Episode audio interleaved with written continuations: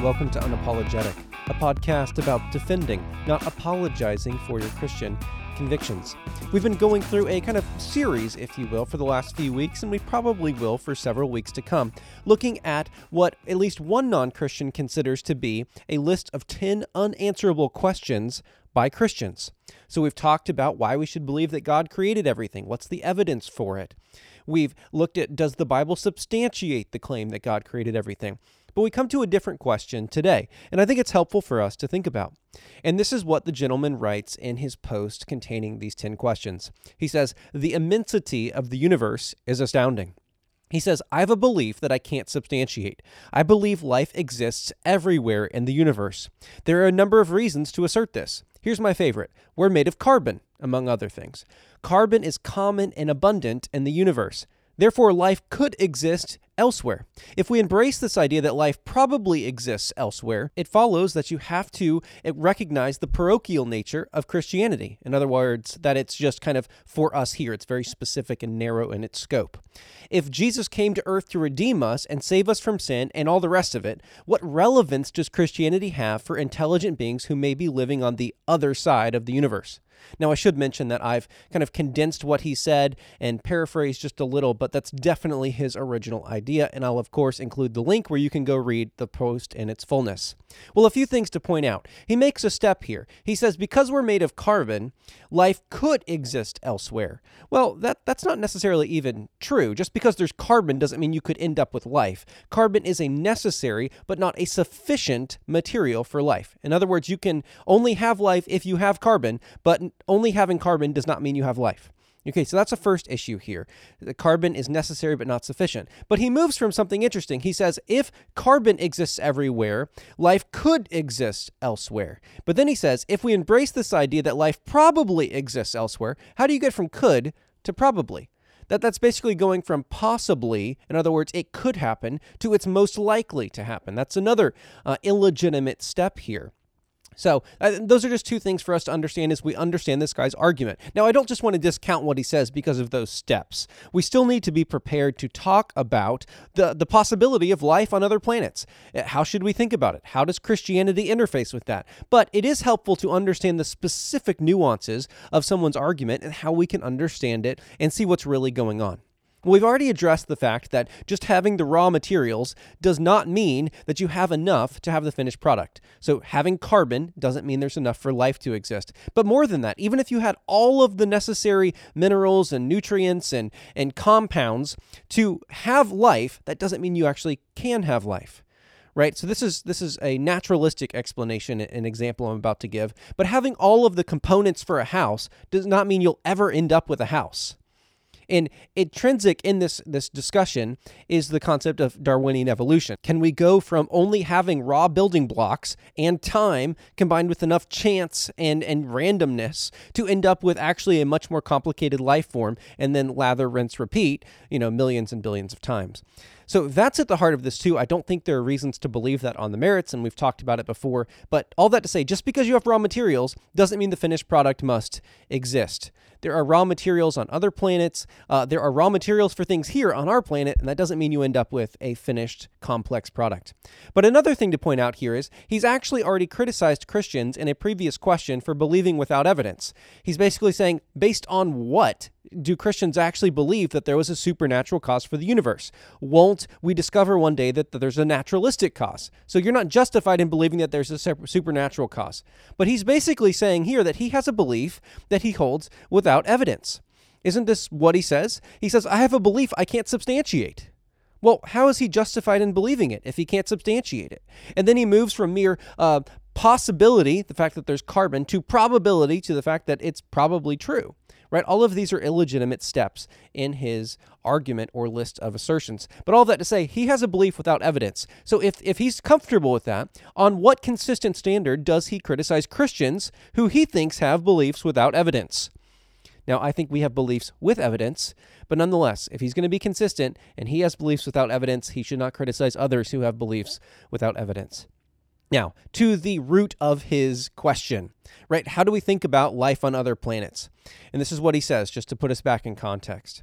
If Jesus came to earth to redeem us and to save us from sin and all the rest of it, what relevance does Christianity have for intelligent beings who may be living on the other side of the universe? Well, before we even go to this question of aliens or extraterrestrial life or whatever, do we know of, even inside of the Christian story and account, do we know of other intelligent beings besides humans? We do. Angels are intelligent beings. And so we don't even have to necessarily address his specific question to address the question what is God's relationship to, what is his plan for intelligent beings who are not humans? And based on what the Bible shows us, there is not a plan of redemption for any non human, intelligent being who has rebelled against God. Is there a plan of redemption for angels? No. From the very beginning to the very end, we see things start out good. Uh, they go south quickly when even the angelic realm rebels against God. And at the end, God punishes them all for eternity, along with humans who have rebelled against Him. But humans have the chance of redemption. God made a way through His provision on the cross for His people for them to be saved. He did not do that for angels, or fallen angels, I should say, and demons. So we already know of a category of people that are not people, but category of intelligent beings who are not redeemed. So if we come to his question now and say, well, what about those on the other side of the universe if they actually existed? Well, what is God's relationship to them? Well, theologians have historically said there are only two options, and I think this makes a lot of sense. Either the life that exists out there is not fallen, in other words, it never rebelled against God and hence does not need to be redeemed or it is not redeemable. Either it's not fallen, okay, doesn't need to be redeemed, or it has fallen, it has rebelled against God, and it will not be redeemed. We've already seen that there's not a plan of salvation, of redemption for angels. Now, the Bible's theological argument regarding why Jesus needed to come is really important. Now, we're going to take a few steps back here to get to that. One, Genesis 1, God creates everyone in his image. Genesis 2 says the same thing. Genesis 3, mankind rebels and sins against God, and God curses him. And he promises then to send a descendant of Eve that will ultimately crush the head of the serpent and vanquish evil and death forever. So we see that happen. In fact, the whole Old Testament, the reason it's there is tracing out that story. It's not just boring history, it's actually showing us God's progressive revelation of his plan to save and redeem and his people to glorify himself. And that comes to fruition in the New Testament. But the reason why Jesus needed to come and why he needed to be incarnate and born of a virgin is because he needed to be truly man.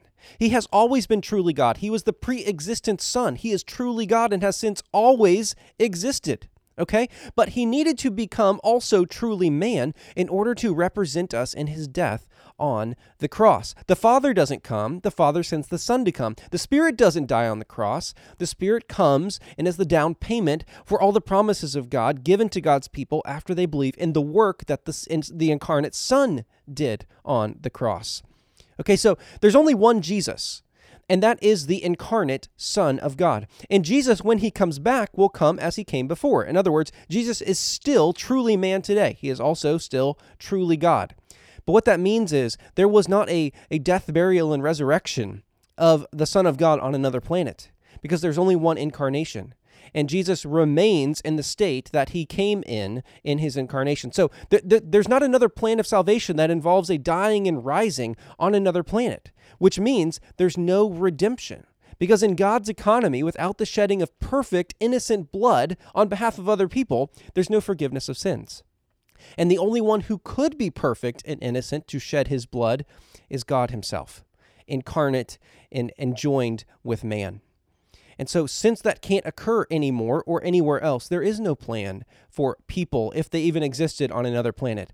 And there's also not a plan of redemption, like we said, for angels. So, that's how we address this question. Either life, if it exists out there, and I, I don't think it does, um, but it would not rock my world if it did. But if it exists, it's either not fallen, it hasn't rebelled against God, or it has fallen and cannot be redeemed. Now, you might think that's unfair. But like we've already seen in Christianity, that's the case for fallen angels. But more than that, why would God need to save everyone? Why do we think he even needs to save some humans?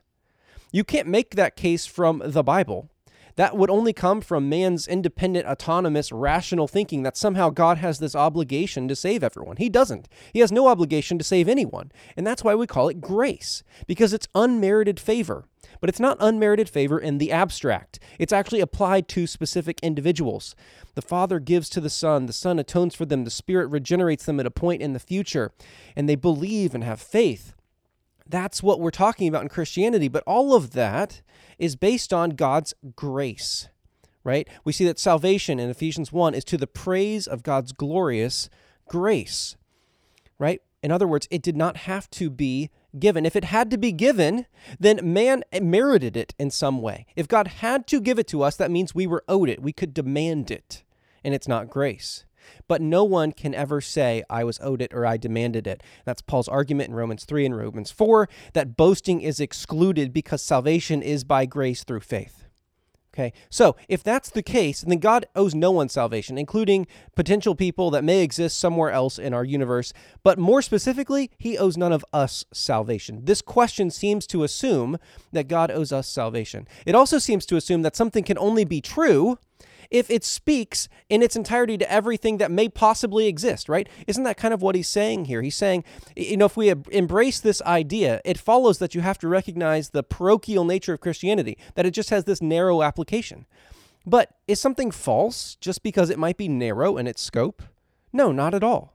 Just because Christianity addresses mankind on this planet and doesn't necessarily even tell us very much about the angelic realm, that doesn't mean it's false right? It means it's an explanation of this part of reality. So that's another area where this question doesn't make sense.